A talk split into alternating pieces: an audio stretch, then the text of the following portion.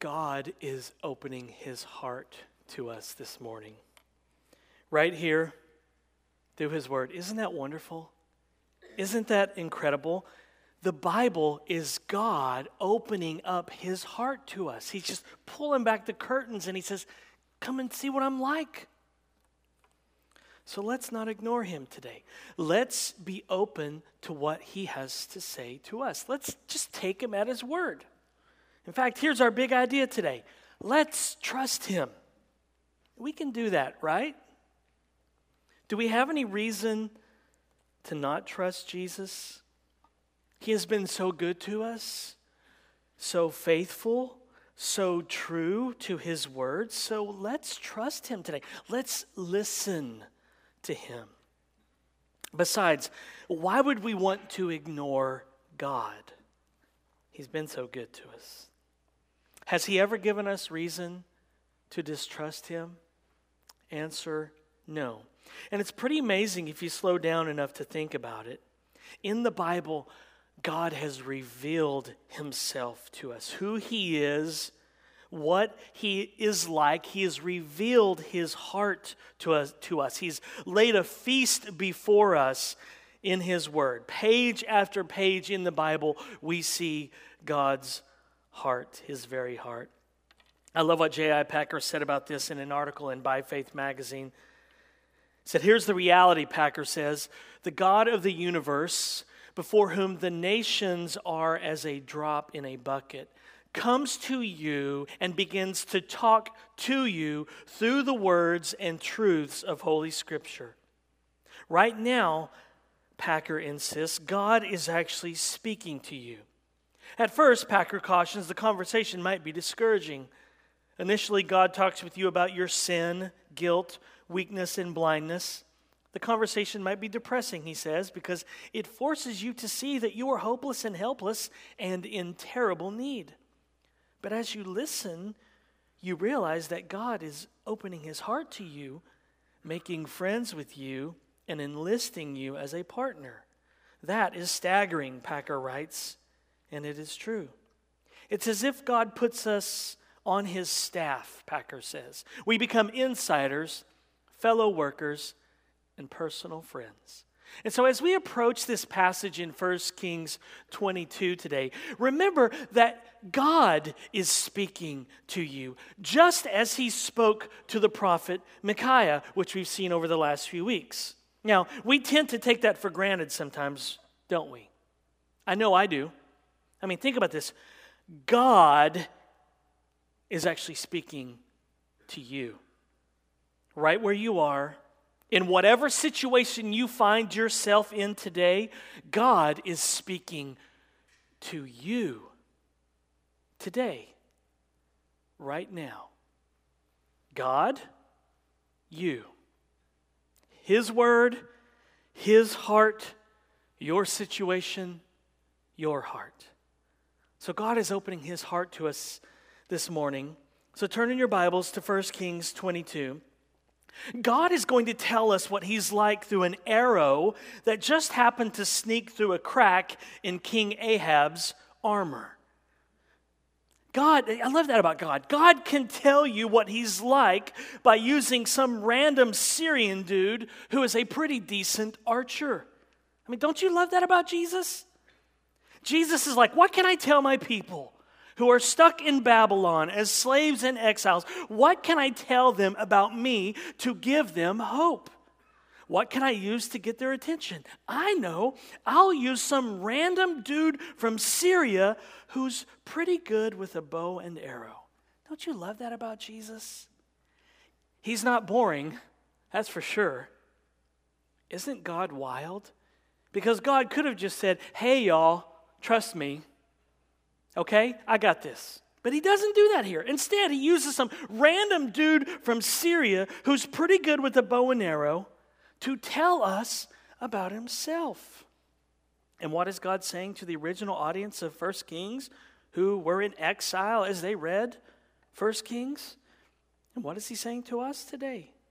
He's telling us that we can trust his word, that we can trust him. We can trust his promises even when things seem bleak, even if we get thrown in jail like the prophet Micaiah. So 1 Kings 22, we'll begin in verse 29. Hear the word of the Lord. So Ahab, the king of Israel, and Jehoshaphat, the king of Judah, went to Ramoth Gilead. And the king of Israel, that's Ahab, said to Jehoshaphat, I will disguise myself and go into battle, but you wear your robes. And the king of Israel disguised himself and went into battle. Now, the king of Syria had commanded the 32 captains of his chariots fight with neither small nor great, but only with the king of Israel. And when the captains of the chariots saw Jehoshaphat, they said, It is surely the king of Israel. So they turned to fight against him. And Jehoshaphat cried out. And when the captains of the chariots saw that it was not the king of Israel, they turned back from pursuing him. So we pick up where we left off last week. And Ahab, king of Israel, and Jehoshaphat, king of Judah, are going to battle against Syria in order to get back the city of Ramoth Gilead that rightly belongs to them. Now, remember what we saw over the past few weeks. Micaiah had prophesied that King Ahab would die in battle if he went to fight against the Syrians. However, Ahab's 400 prophets gave him the green light to go into battle. And so off into battle Ahab goes. Ahab is certainly a strange cat, though, isn't he? He doesn't want to hear God's word through the prophet Micaiah. We saw that back in verse 8. And yet he wants to hear it in verse 16. We saw that. And now, here in verse 30, he must fear God's word because he wants to disguise himself when he goes into battle. But then he defies God's word by going into battle. It's like he thought to himself, Micaiah said I would die if I go to war, so I'll disguise myself and then go to war, and then I will be safe. So King Ahab tells King Jehoshaphat to go out into battle dressed in his royal robes, which is what a king would be expected to wear in battle. But Ahab says, I'm going to dress up in a Halloween costume. I'm going to dress up as Joe Israelite. Hmm. Why, Ahab? Why are you disguising yourself? Maybe he fears that the word of God through the prophet Micaiah might really be true. And so Ahab reasons that he can get around God's word and still go into the battle, and all he has to do is play dress up. What Ahab doesn't know is that Yahweh's word will come to pass. You can try to dress up as Joe Israelite, but you're still going to die, Ahab. So we're told that the king of Syria had instructed his 32 captains to avoid fighting the average Israelite soldier and to look specifically for King Ahab. so the battle plans are simple kill King Ahab. That's the mission. So the Syrian soldiers see King Jehoshaphat, king of Judah, and he's all decked out in his royal robes. And these Syrian soldiers assume this is King Ahab. So they go chasing him. And after they chase him down, Jehoshaphat cries out, says, I'm not Ahab. I'm not the guy you're looking for. He's not the guy. He's not the king they're looking for. And so the Syrian soldiers say, These aren't the dudes we're looking for. And it, some of you caught that. And it appears that King Ahab's plan is working. No one has discovered his identity. He's fooled everyone. His Joe Israelite costume is on point. But what Ahab is about to learn is that you can't fool God. Ahab is about to learn that God even keeps arrows on his payroll. Look at verse 34. But a certain man drew his bow at random and struck the king of Israel between the scale armor and the breastplate. Ahab thought he was safe, and yet a no name Syrian shoots an arrow into the air, and bam, Ahab is hit. Notice the phrase there, at random. Literally in Hebrew, it's in his innocence. Now, this doesn't mean that this Syrian soldier just let an arrow fly into the air at random without aiming at anything or anyone. It's not like he closed his eyes and then just let the arrow go. What it means is that he aimed directly at Ahab. He just didn't know that Ahab was Ahab. He thought he's just aiming at Joe Israelite, but it was really the king of Israel. So this no name Syrian had no idea who his target was, but Yahweh did. The Lord did. Yahweh's word came to pass through this no name Syrian who was aiming at Joe Israelite. It seems like it's a random shot, but it's not. As Alexander Maclaren says, Ahab was plated all over with iron and brass, but there is always a crevice through which God's arrow can find its way. Understand this there is always a nook or cranny or crevice in your life that God can get through. God can get you and me anytime, anywhere. And He loves us so much that He will track us down. We might be running for a while, but Jesus has a way of jumping out from behind the bushes and saying, Boo, gotcha, doesn't He? We've all experienced that, haven't we? Because He loves us so much, He's not going to let us run. He'll jump out from behind the bushes at some point and capture our hearts again. As Alec Motyer says, the Lord will not leave us until he has done what he has said to us. This puts the emphasis where it belongs. There is a sovereign God who controls all things. All powers and means are at his disposal, but his awesome, irresistible power is his love at work with even destructive capacity directed to constructive ends. In other words, you can't run from the Lord. And if you're running from Jesus today and you know it, are you running from Jesus today? And you know you are. And you just kind of drug yourself in here. If you're running from Jesus today, just come on home. Turn around and see him with his arms spread wide to receive you and to love you. And when you come back home to, to him, there'll be no frowns. There'll be no crossed arms. In fact, he'll open his arms and squeeze you and hug you and kiss your neck, and then he'll start cleaning you up and transforming you. So if you're running from Jesus today, just come on home. What are you waiting for? He will have you. Just come home. Forsake your sin and come to Jesus. So we're reminded right here on the battlefield that nothing can thwart God. Ahab was all dolled up like an average Israelite soldier, but even then there was a small crevice in his outfit, just enough space for the Lord to shoot an arrow into. This should humble us.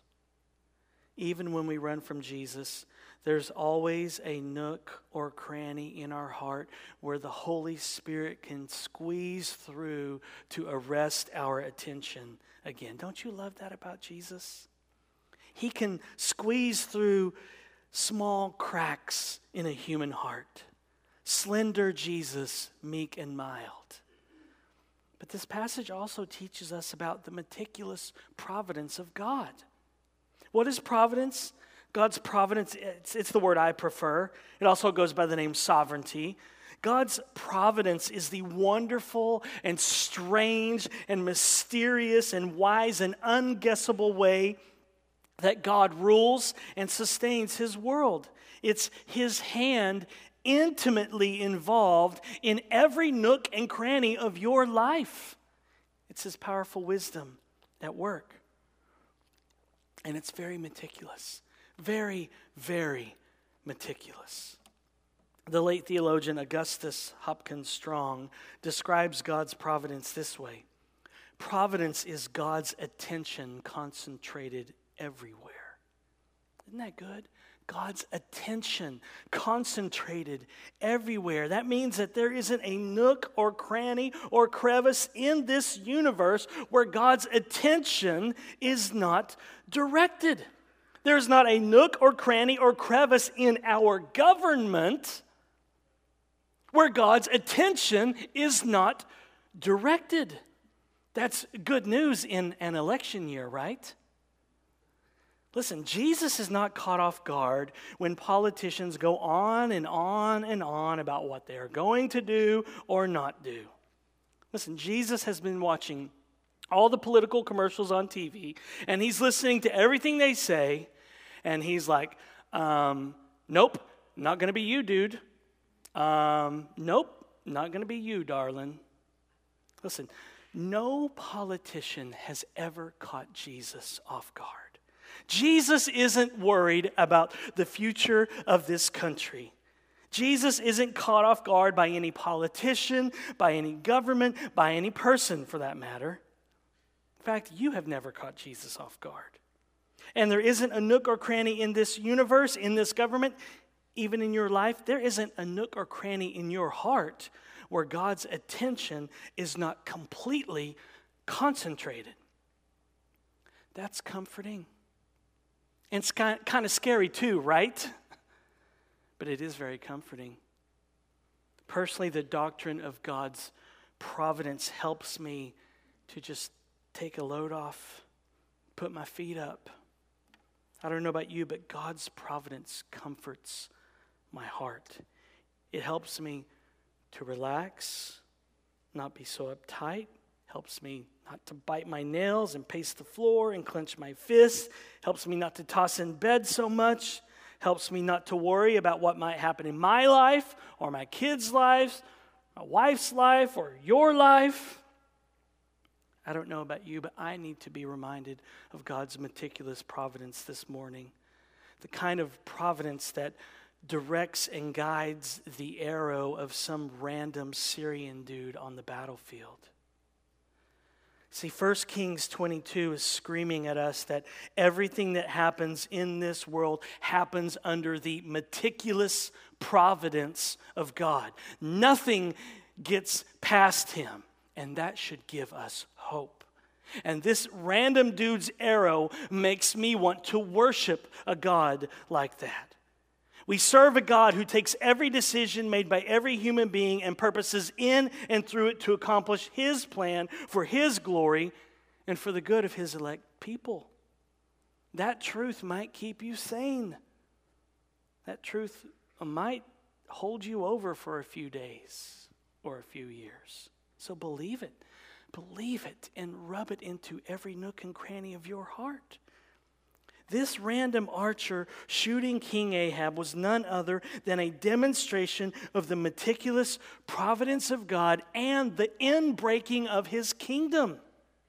And so, everything that we go through in this life, every time that we experience some kind of deliverance, every time we see victory from some kind of trouble, every time God answers our prayers, every time we experience a miracle, it is the inbreaking of the kingdom of God. The kingdom of God is not some future thing that we wait for. Jesus is the king now. Were we not just singing it? King of kings? Do we have to put a little asterisk on it and look at the bottom of the slide? Technically, he's not kingdom, a king because his kingdom is in the future. No, he's the king and his kingdom is now. And every single time Jesus answers one of your prayers, that is the inbreaking of his kingdom into this world. His kingdom is not in the future, it is now. So, all of these answers of prayer, all of this meticulous providence, all of this inbreaking of his kingdom, they're just pictures and they're snapshots of where things are headed. That Jesus is going to make all things new, that he's going to make all sad things come untrue. So, this story in 1 Kings 22 is in the Bible to remind you that you can trust God's word. This story of some guy shooting an arrow is meant to give you hope, to stir up your faith. And so, how do we respond to this passage? About a Syrian arrow flying through the air and squeezing through a nook and cranny of Ahab's armor, you respond by saying to one another, Let's trust him. You respond by saying to one another, Let's trust him. We can trust him. Look at how meticulous his providence was. It squeezed through the armor of King Ahab. We can trust that God. You respond by telling one another, Let's rest in his meticulous providence. And it's a lesson that we have to relearn over and over and over again, isn't it? We never grow out of this as God's children. We are always being put in situations where we have to trust God. Here's the problem we don't want to be put in situations where we have to trust God, do we? We want to get to a place where we can say, I'm not that needy, I'm not that desperate. We are always being put in situations where we have to trust God because that makes us dependent on Him. And when we're dependent on Him, who gets the glory? The person who's dependent and pulling their hair out and biting their nails and saying, I don't know what's going to happen. Jesus, you got to come through for me. Does that person get the glory then? No. Who gives that person the glory? Jesus. No glory for you. He gets the glory. When we're on our knees, biting our nails, and saying, I have nowhere else to go, and if you don't intervene, Jesus, I'm going to lose my mind. When we're at that place, He gets glory big time. But if we walk with swagger, where's the lightning bolt? Right? We're always being put in situations where we have to trust God. Always. In fact, that's the whole Bible, isn't it? The Bible is full of story after story after story after story of people having to trust God over and over and over again. Do we think it's going to be any different for us? Do we think somehow we get a pass on this trusting Jesus thing? I hate to burst your bubble, but we don't get a pass. God will keep on putting all of us in situations where we have to learn anew that we can trust Him, and it will happen for the rest of our lives. You might as well get comfortable being desperate and needy. There's really no sweeter place, though, is there? That means that God has put you in a situation in your life right now today, whatever it is you're going through right now, and He wants you to trust Him. To trust that He is going to bring good out of this. To trust that He has not abandoned you. To trust that He often does wild and crazy things for His people. I mean, think about the prophet Micaiah. Micaiah had to sit in jail and wait to see if King Ahab died on the battlefield like he told King Ahab. Imagine that, waiting and waiting to see if God's word would be fulfilled. Imagine how wild and crazy the word of the Lord was that came to the prophet Micaiah that he then had to deliver to King Ahab. Get this message he had to tell King Ahab I saw a spirit approach God and offer to go be a lying spirit in the mouth of your prophets. And so, Ahab, your boys are lying to you. You're going to die in battle.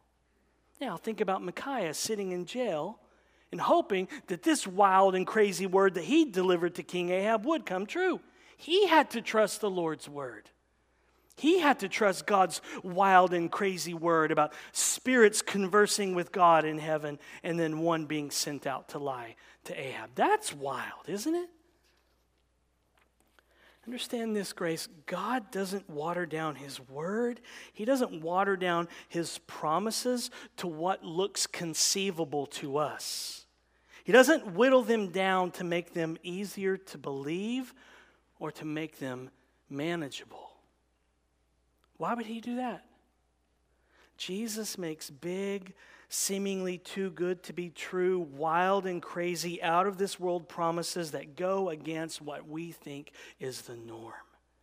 He makes promises that are so outrageous that we often have trouble believing them, right? I mean, Micaiah is sitting in jail, trusting God's word that a lying spirit tricked Ahab's prophets so that Ahab will go to battle and die. That's a wild word. And now think about the original audience. They were sitting in exile as slaves in Babylon. How did this passage, how did 1 Kings 22 land on them?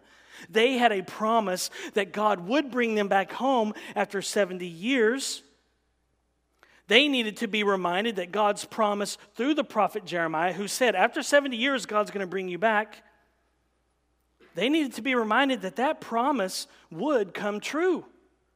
And so, as they lived their lives in exile, away from home, going through sorrow and pain and suffering and hardship and raising kids and living paycheck to paycheck, they had to learn to trust what God said over what they could see. What God said through the prophet Jeremiah and what God was saying to them through 1 Kings 22. They were being reminded that the Lord's word would come to pass and that nothing could stop it. 1 Kings 22 is in the Bible to tell them and to tell us that God's Word controls history. God's Word controls your history. God's Word controls the history of this church. That's what this passage is trying to beat into our heads and hearts. So that means that we can trust Jesus right now, in this moment, all the way to the end of our lives. Even though we can't see that far into the future, can we? Even though we don't have a picture of what our future holds, even though we don't know what's going to happen to us next week, we can trust Jesus. And so, what is our part? What to do? You can strip it down to just two simple words trust Jesus. That's it. It's simple, but if you've been a Christian for very long, you know that trusting Jesus is not easy, is it? It doesn't come natural to us. It isn't easy for us because of the unknown and because we don't know what the future holds. And so God is saying to us today, in the middle of our uncertainties, just as He was saying to the original audience in Babylon, you won't always understand me. You won't always get what I'm doing or know what I'm up to, but you can always trust me. I'm trustworthy, always. Oh, and by the way, in case you forgot, I specialize in impossible situations. So why don't you cast your cares on me? I got this, okay? And so an arrow from some random Syrian dude squeezing through a crack in a Joe Israelite costume seemed like an impossible situation, didn't it? But God did it. And we can trust Him because He does things like that. That's the Christian life right there. That's discipleship. Learning anew to trust Jesus every day. You know what discipleship is? It's waking up in the morning and saying, I have to trust Jesus in this situation. I don't want to be in this situation, but I'm a disciple and I have to trust Jesus in this situation. Now, let me ask you when has that ever gone bad for you?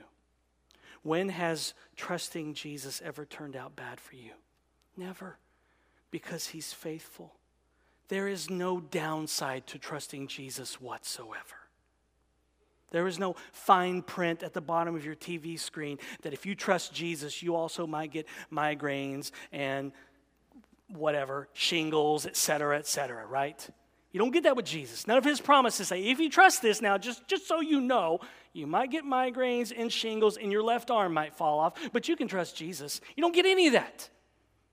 There is no downside to building your life on this book. And so Ahab gets hit with an arrow because God has his number. The word of the Lord through the prophet Micaiah came true.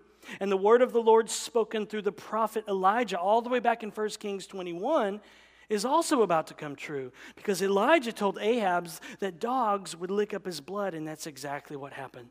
Look at verse 35 now.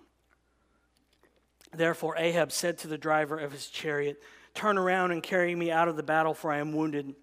And the battle continued that day, and the king was propped up in his chariot, facing the Syrians, until at evening he died. And the blood of the wound flowed into the bottom of the chariot. And about sunset, a cry went through the army every man to his city, and every man to his country.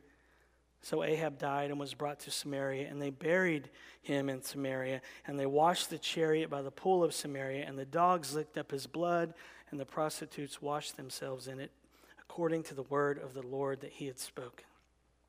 So Ahab tells his chariot driver he's been hit. I need to get off the battlefield, get me to the ER. But instead, he's propped up and he faces the, the battle all day long. He bleeds out until the floor mats of his chariot were soaked with blood. And then, by dinner time, he's dead. And everybody says, It's over. We got to go home. Then they buried Ahab. And then what do you do next? You take the chariot to the car wash, right? You got to rinse all that blood out. So the chariot is washed out, and all the blood is washed away, and the dogs were there to lick it all up, just like the prophet Elijah had said. What a sad day indeed. Ahab dies, and yet, and get this, life goes on as normal. Dogs lick up blood, and prostitutes bathe in the city fountain to prepare for their evening work shift. Life goes on.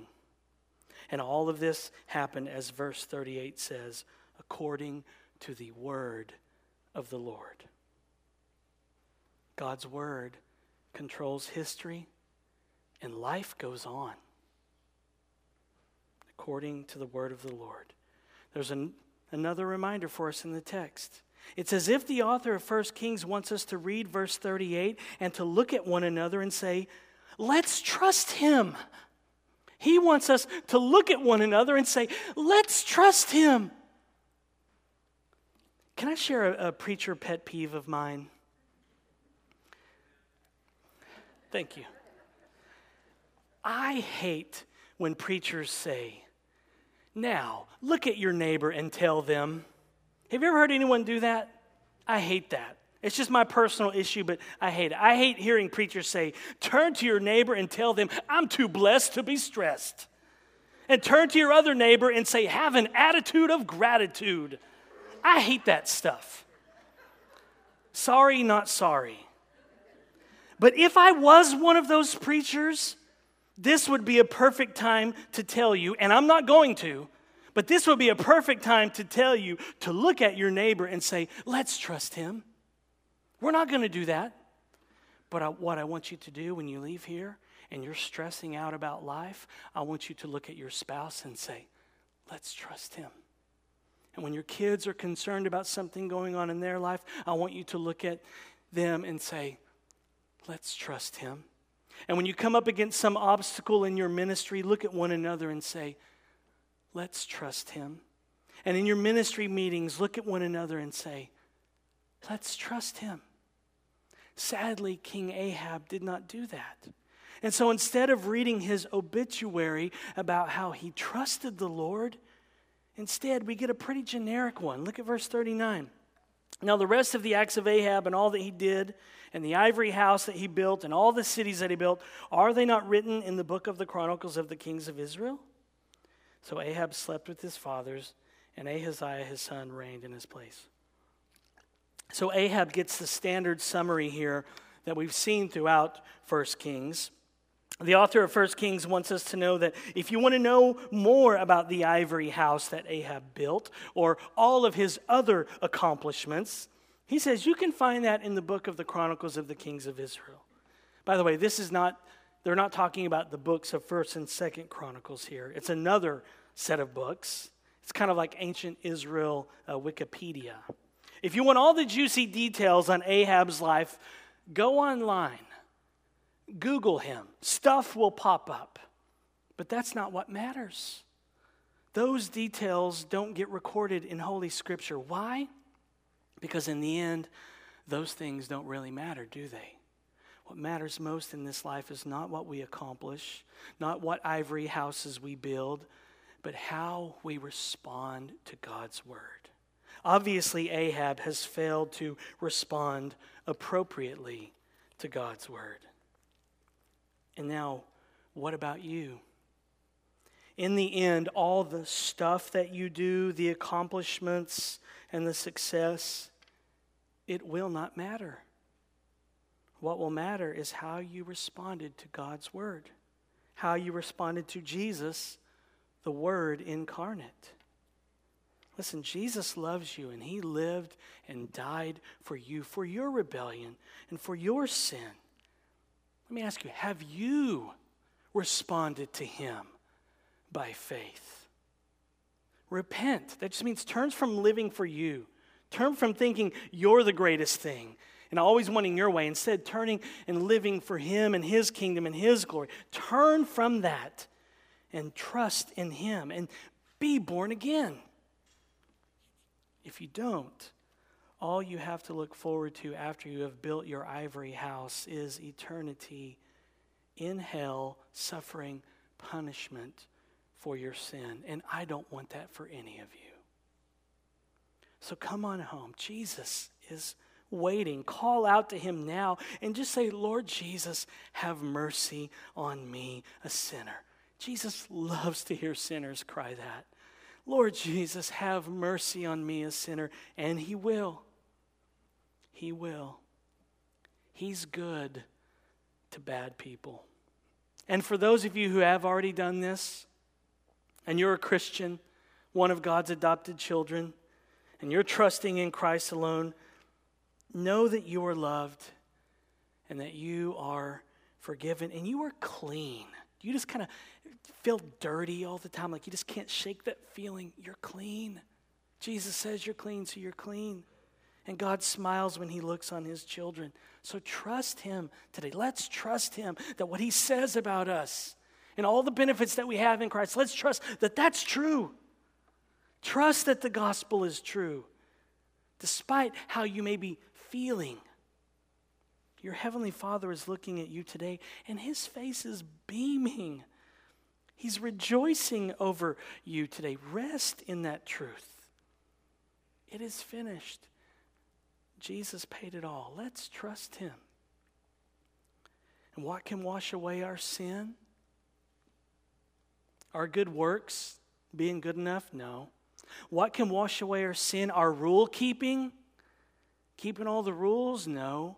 What can wash away our sin? Is it our, I've got to do more, I've got to try harder, that kind of attitude? No. What can wash away our sin? Nothing but the blood of Jesus. How precious is the flow that makes us white as snow. How precious is the flow of blood from the cross that makes dirty people like us clean in God's eyes. How precious is the flow that just washes away all the filth and we look like snow, pure white. God says that we are clean we are loved, we are accepted, we are righteous, we are forgiving, forgiven, and we don't have to do anything to get it. Nothing. It's free. Just believe and just receive and open the empty hands of faith and say, I'll take it. So if God says that we are loved unconditionally and He rejoices over us with singing, then let's trust Him. We can do that, right? Let's pray. Jesus, thank you that you came into this world to save sinners, and because of that, you alone deserve all glory.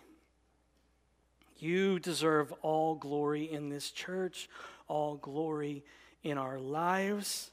And as you take us places that we wouldn't choose to go in our life, May we not have swagger. May we be broken and humble on our knees and cry out to you and be desperate and needy so that you get the glory. We want you to be honored and glorified in our life and through everything that happens in our life, Jesus. Thank you for shedding your blood to wash away our sin. How precious is that flow? In your name we pray. Amen.